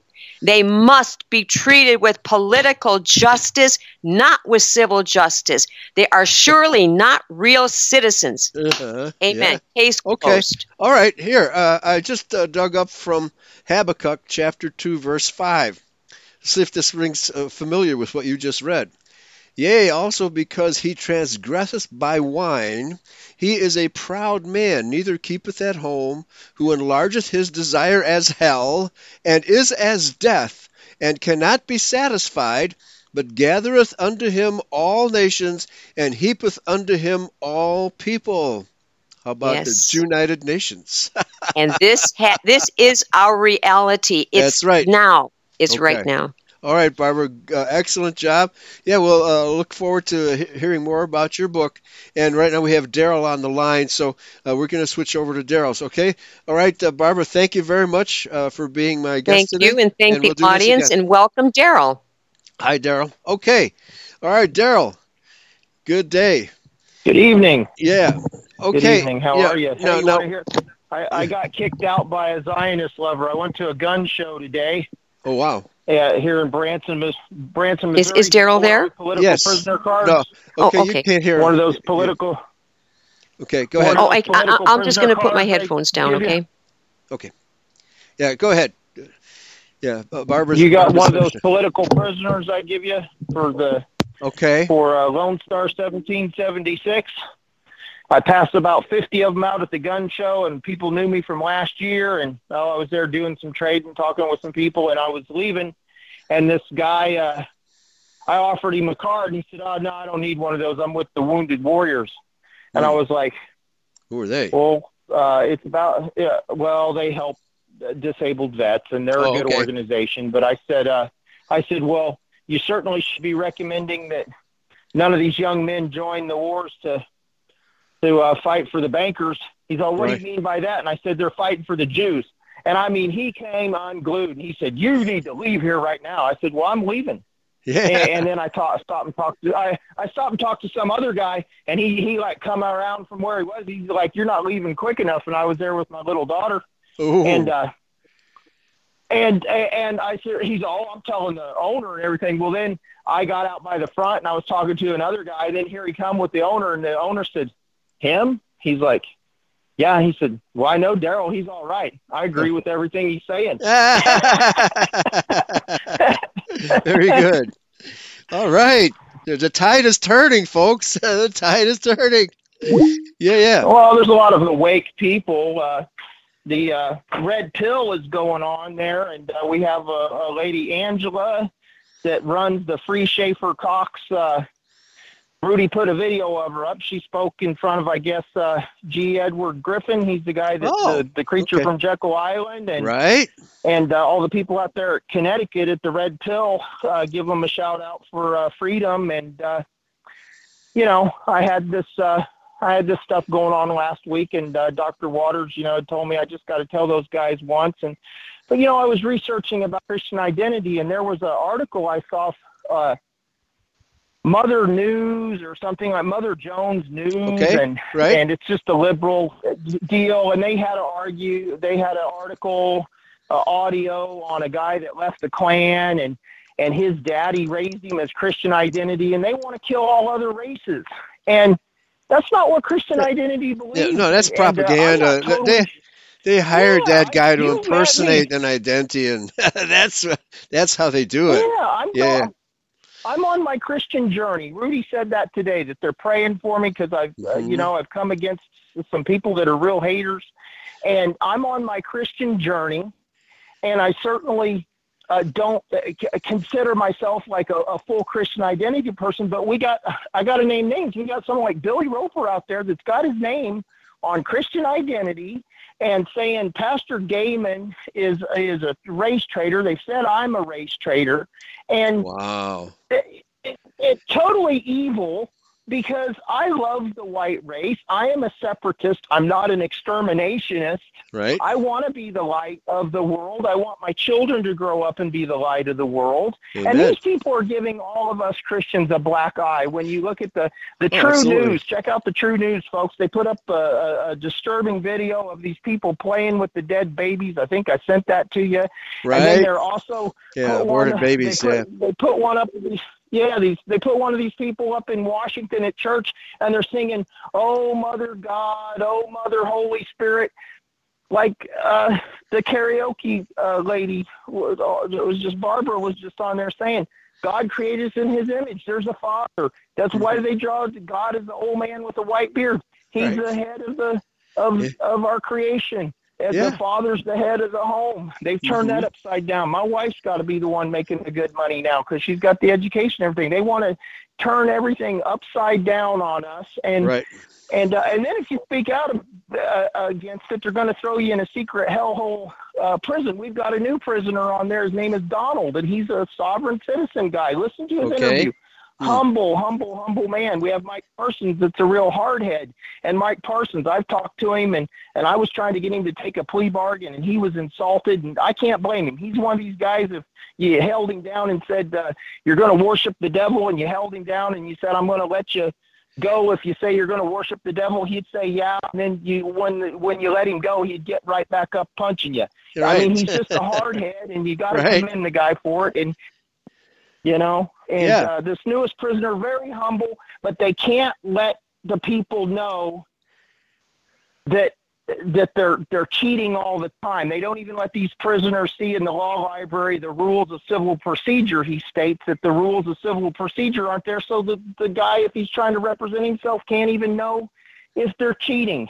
Right. And they're cheating all the time. Yes, they are. Yes. Yeah, yeah. Lavoie Finicum and all the there. That's very accurate. It's very accurate.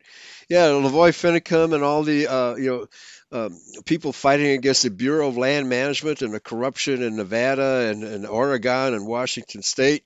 Now, these people cannot get fair trials because the judges are corrupt, the lawyers are corrupt, the cops are corrupt, and that's what all of these white prisoners and a few non-whites as well in the prison system are finding out. It's a closed corporation. Now most of these prisons now are corporations, and if they're not, they're being turned into corporations. I think you mentioned it last week. It's kind of like slave labor, right?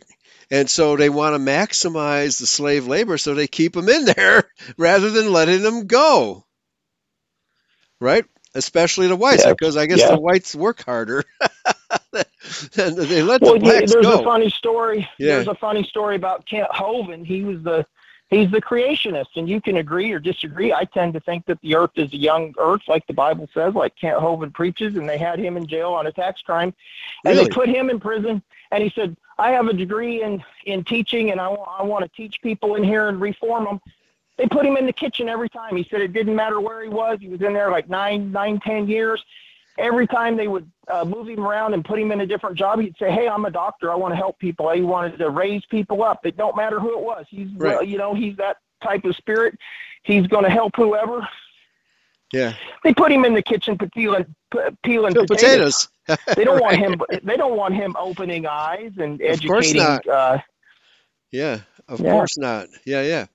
Okay, but last week we had started talking about this bill, and there's a similar bill here. I'm just going to read this headline from the Chicago Tribune. House passes first school violence bill since massacre. I think this is which massacre? Virginia? Which one is it? There's so many. All these staged Florida. Massacres. Yeah, it's no doubt the Florida that caused such an uproar, and now they're going to prosecute the cop that didn't rush in when the Supreme Court has said the police have no duty to protect. Right. And they're going to make an example out of him because he's making government look bad. Give us your guns and government will protect you whenever this guy won't run in there. And I don't think it's fair that they go after him because they had all kinds of – I digress, but I think they had all kinds of info on that Florida shooting. He's the big one. And now the big thing is silencers. This black guy shot up a bunch of people in Virginia Beach. He got the guns legally. Silencers, the CDC has said silencers are good for ear protection. It's not like the movies. It still makes a pop. You're not a secret agent. Right. It's a hearing protection thing. Okay. And, of course, this guy used one. And so go on. It's the TAPS Act is what this is getting at. Right. The TAPS Act. Yeah. Well, this one here, it's basically says Congress or the House. Yeah, Congress passes first school violence bill since massacre, but gun limits are not included. So, they're trying to chip away at the Second Amendment. They will never give up. But in the meantime, what they're trying to do is educate, so-called, brainwash all the grade school children to think that gun rights are wrong so that this generation will ultimately vote against the Second Amendment. That's their strategy right now. Over to you. It is, and there was a couple, there was a police officer guy that had these tasers laying out on a table, and the pink one, when I'm giving him a card, my daughter touched it and it buzzed. And good deal, it didn't shock her, but I think he had it out there. These other people told me that at other shows there had been a kid shocked from touching them, and she touched the one that was pink and, of course, pushed the button and it zapped. But I gave him a card and he said, all those guys, he right away looked at it, he said, all those guys deserve to be there. And I figure when I was a cop, if the prosecutor had a case, it was good. Mm-hmm. We got a lot of people that, because what got me on that is that if they can make everybody a felon with what they did with the 1968 Gun Control Act, they can take them away from everybody. They're always looking for, and this thing's going to cause all the school students to get a mental evaluation. Oh, well, my mommy and daddy said school really sucks and you people aren't Christians, but I'm here just for the free lunch or something, and now you're on a list, you're evil because you said something against.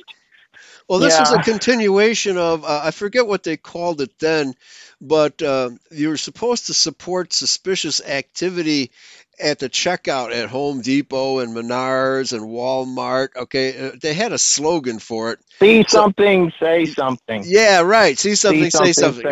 Well, I don't know where that went, but that was another attempt to turn citizens into spies on other citizens. That's what it's called, TAPS, right? Toddlers and preschoolers succeeding. Succeeding at what? Spying on your neighbors? Spying on other children? That was the Homeland Security, which I'm sure somebody out there knows her name. She's like heads up some college now. She's the dyke that was in charge of the Department of Homeland Security when Obama was in there, and they came up with that. You know, one of those catchy slogans like just say no, Nancy Reagan. See something, say something. Don't ask, don't tell. He's bending over and kneeling down. And, well, when it comes to faggots, you don't say anything. But if you see a patriot talking about the U.S. Constitution and the Bible, then you're supposed to report them, right? Call the bomb squad. Yeah, right, yeah. Exactly. Okay, listen to this. These are the corporate sponsors of the TAPS Act. ADM, it's not Archer Daniels Middle, it's the Alcohol, Drug, Addiction, and Mental Health Services Board. This sounds like a, what do you call it, a half-ass, half-government, half-civilian type corporation. United Way, which is huge, absolutely huge. National Quality, the Joint Commission, National Quality Approval? I've never heard of them. Barberton Community Foundation, Akron Community Foundation, the Certain D. Morgan Foundation, GAR Foundation, PNC. What is that? So that's a bank. I know the PNC is a bank. And Musan Foundation. So you have all these corporate sponsors. You got all these corporations involved. You got local government involved. You got the big bankers involved. And it's an assault on the individual citizen. There's absolutely no doubt about it. Gordon Call, folks. I mean, history's repeating itself. That you're a thought criminal, and I heard someone say at some point they're going to overstep their bounds. But I don't know what it's going to take when you got demonic people at the abortion clinic dancing the little dead babies like it's the end of the show, and then plunking them down on the counter, and they claim to love toddlers. She was hurt. My wife's like, "No, but why'd you send that to me?" And I'm like, "I'm sorry." And she is caring, and she's a woman, and she knows I shouldn't try to share that with her. It's disturbing. It's gruesome. It's gruesome. But that's the way liberals think these days. The Democratic Party, abortion is like their number one cause. If they lose abortion, it's like they'll lose everything. So that's why Chelsea Clinton said it's unchristian. Did you hear that one? Chelsea no, I didn't. Clinton a few months ago. Okay. She said, Chelsea Clinton a few months ago. Just Google it. A few months ago, Chelsea Clinton was getting interviewed, and she said, "Oh, we just can't go backwards as Christians." I mean, it would just be unchristian if we didn't allow abortion. Just like it would be unchristian if we don't kill them all and let God kill them out. I mean, we are in why stop with babies, as they like to say. You know, I wanted to bring up something real quick. Is this guy E. Jones? He's like a Catholic. Yeah, E. Michael Jones, right? Yeah. Yeah, he was on Red Ice Radio. Boy, they treated him like Hendrick is not a Christian, but he is the way we should treat each other. I would hope maybe someday he could get one to Christ. Treated him excellent. He was E. Michael Jones was on this week with the alt-right. Man, they came unglued on him when he told them that there would be no European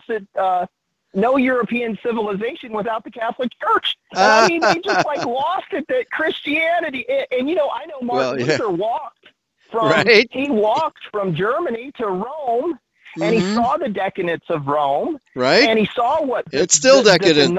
Even worse, it's even worse today, right? Mm-hmm. And they would be in the dark. He said the Benedictine monks brought wine to the Rhine Valley, I think, and And it's just, and then they brought, oh, well, what about, there would have been civilization with the Vikings. He said, no, the Vikings like raped and pillaged. That's how they got everything. They raped and pillaged. Christianity, of course, they were bringing up Greece, and I just thought it was really unfair the way he was treated, because they could have a view, but right away they come up with last week after my drama with the haters, my wife suggested I listen to this thing called the EQ. That's your emotional IQ, and mine ain't that good. You push my buttons, and I'll start saying, "Let's go out back," or out front. Or I'm wherever. Reporting you. You push my wrong. And so we have this. These people, these guys are supposed to. Who was it? Dr. Patrick Slattery. The big one is Mark Collette. And then he had no white guilt, and they were all just like trying to come up with the question that would put Christianity in the toilet, and that it was only because it was white men. I'm good with the white men, and they brought up the IQ, and certainly that is a driving factor. But God had his hand in it, brothers. And I'm sorry, God had his hand on what happened and why this nation is. I don't want to see us secede or split up. I want to see a restoration, like the name of this show, a restoration of our president, and that he would call out Jesus' name, Yeshua's name, and set all the non-violent. Bring back real Christianity. Set all the non-violent. If you didn't hurt anyone, if there's no victim in your crime, let them go. Let them go. If there's no victim, no real victim. I'm surprised. And if we got people, I'm surprised that the people at Red Ice treated E. Michael Jones so courteously, because they are pagans. My understanding is that they are pagans, and they've had several guests like that, and they just they show honor, they show that they're news, they show that they're not one-sided, and I think that's what you're trying to do. With you have a lot of different people on Eurofolk Radio, and I think that's what we should do, and then. After the call, you could send them an email with some scriptures or personally tell them how our heart is. Yeah. These guys on the Stormfront Action Radio this week, they were saying, "Oh, Dr. Duke, he's one of those Midwest Christianers that thinks he's one of the chosen people and making fun of Christian identity." They should not be making fun of me and my Christian and my faith, and they need to have respect for me and learn the Ten Commandments and know that this is what our country's about. It's about morals. It's not about – I got a little – they constantly curse. We've said a couple curse words here, and I should shame on myself for doing that, and I apologize. We should hold ourselves to a higher moral standard to show that we are the Jews. White men. We shouldn't act like Jews, right? Exactly. Right. Yeah. We shouldn't act evil. The synagogue of Satan. He says they will take you in. They're not going to take you into the jails and chop your heads off. They're going to take you into the synagogues and kill you. Yeah. And the reason I express surprise, I see we're only about 5 minutes left. The reason I express surprise is because Andrew Carrington Hitchcock had made arrangement to be interviewed by the Red Ice crew. And when he stated that, we do not mix racially and we believe in total segregation of the races, they got upset with him.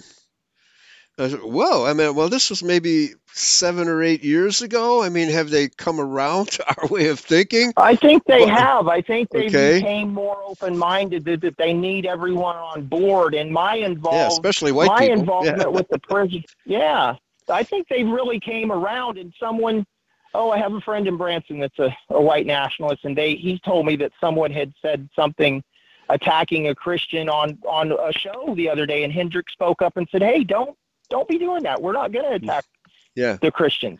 And this is and I necessarily didn't handle the thing right, but absolutely this guy going around saying, "I want people dead, buried. I'm not a separatist. I'm an exterminationist." Gives every single one of us a black eye. Christian, pagan, they can pin the tail on the white nationalist that you're a hater and you want to kill everyone and raise your children that way, and I don't. Okay, all right. I'm a follower of Swift and Comparé and many other really solid identity teachers.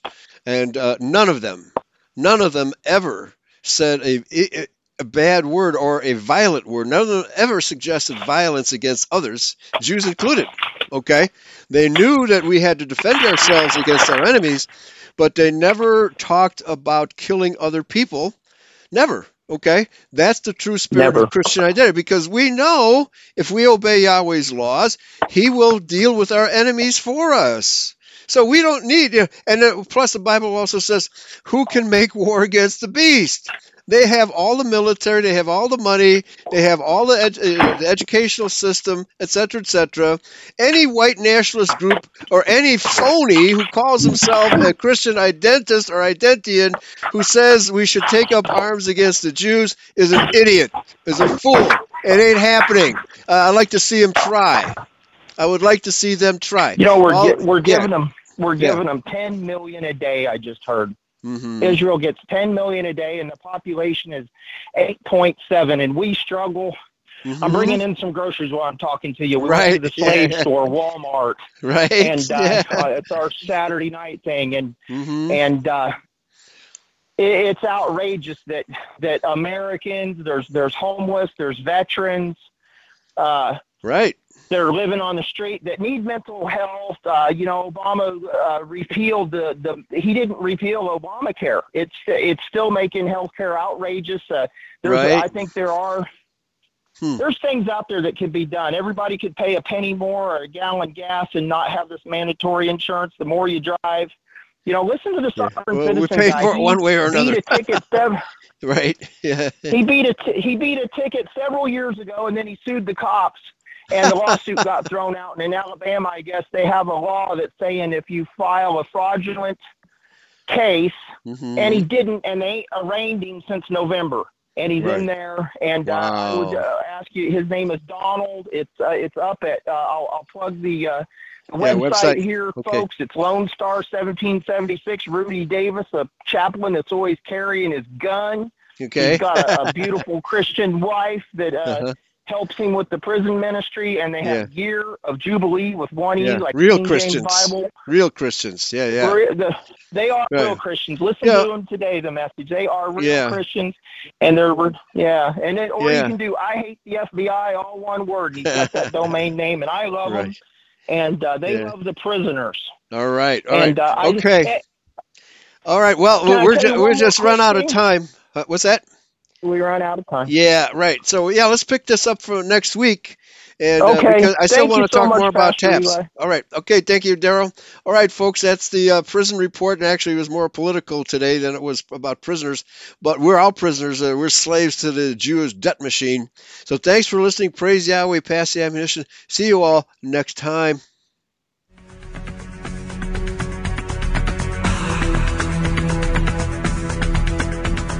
Free people will never remain free if they are not willing, if need be, to fight for their vital interests. In this present crisis, government is not the solution to our problem. Government is the problem.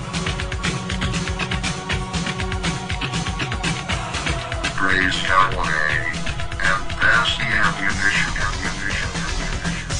the ammunition. The Restoration Hour with Pastor